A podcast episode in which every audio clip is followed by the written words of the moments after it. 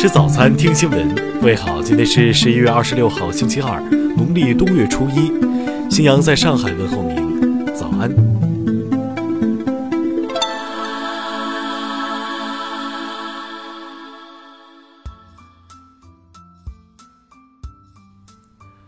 首先来关注头条消息。二十四号。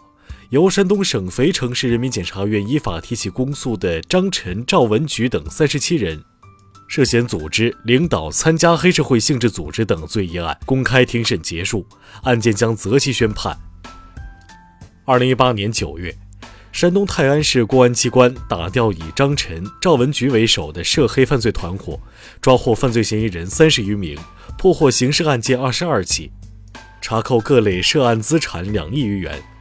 据了解，二零一零年以来，张晨及其母赵文菊在泰安新泰市纠集多名家族成员和前科劣迹人员，依仗家族恶名，长期把持基层政权，逐步形成了以张晨、赵文菊为组织者、领导者，张某某、陈某等为骨干成员的黑社会性质犯罪组织。二零一零年，张晨之父张云秋去世后，其接替父亲进入新泰市青云办事处青云社区工作。随后，张晨父母以及本人曾先后获得“劳模”称号，被称为“劳模之家”。十一月十九号起，经肥城市检察院依法提起公诉后，本案审理持续六天，到二十四号公开庭审结束。在最后陈述中，被告人均对主要犯罪事实供认不讳。听新闻早餐知天下大事。国家统计局昨天公布流通领域重要生产资料市场价格变动情况，显示，十一月中旬生猪价格为三十四点六元每千克，较十一月上旬环比下跌百分之十三点五。教育部表示，目前已实现全国八百三十二个国家级贫困县义务教育阶段辍学学生人数由五月底的二十九万人减少至目前的二点三万人。财政部消息。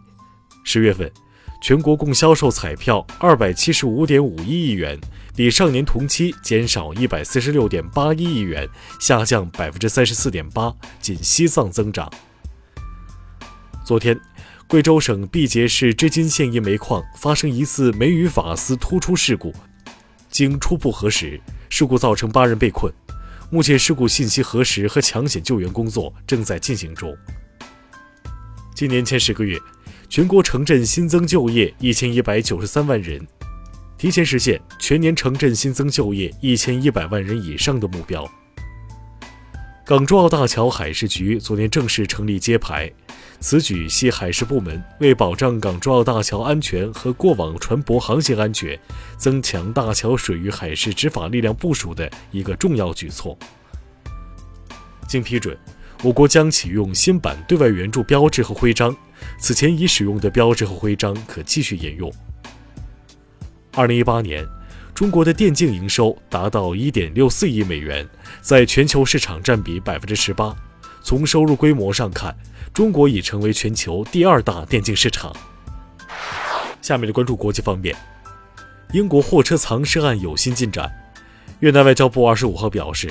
将死者遗体运回越南的相关手续已基本完成，得到英国法专的批准许可后，将分批运回。二十五号，韩国陆军位于京畿道坡州市的工兵训练场发生一起爆炸事故，造成一名军官死亡，一名士兵受伤。目前爆炸原因正在调查中。二十五号，马来西亚和英国政府发表联合声明，英国政府将遵循巴塞尔公约。同意将马来西亚境内四十二个装有白色污染物的集装箱运回英国。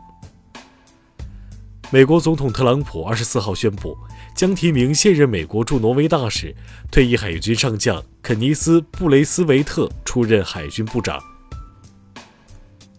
利比亚军事强人哈利法·哈夫塔尔领导的武装二十三号确认，将在利比亚西部上空设置禁飞区，首都的黎波里在禁飞区范围内。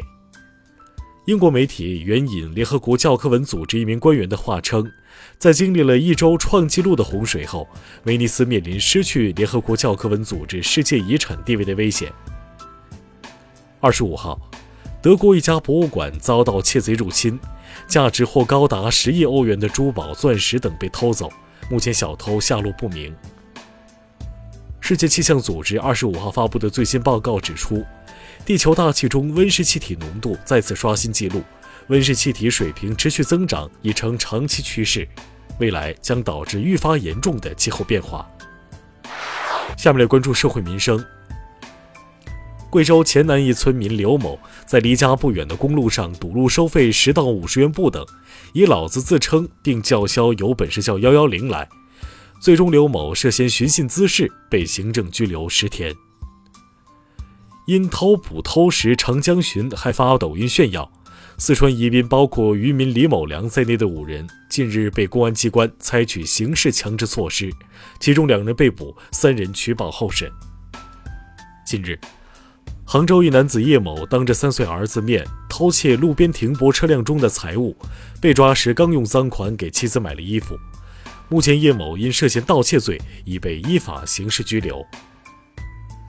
马鞍山一男子酒后驾车遇查，随后弃车逃跑，趁一房主不注意，躲进其房间，脱鞋钻进被窝。被抓后，男子酒精检测结果显示涉嫌醉驾，目前案件进一步处理中。近日，网曝有导游在鼓浪屿威胁游客，称在岛上信不信让你走不出去。当地官方昨天通报表示，已取消涉事两名导游带团上岛资格，相关部门对此已立案调查。下面来关注文化体育。二零一九年斯诺克英锦赛即将开赛，目前的夺冠赔率榜上，特鲁姆普以一赔三点七五高居第一，力压奥沙利文和罗宾逊，丁俊晖排名第十三位。消息人士透露。中超入籍球员新政即将出台，非华裔美队最多注册两人，上场一人。日本京都动画决定将拆除今年七月因被人恶意纵火而烧毁的第一工作室大楼，拆除的前期工程将于二十五号开始。埃及塞加拉地区发现包括幼狮在内的数十具动物木乃伊以及雕像等文物若干，距今已有约两千七百年历史。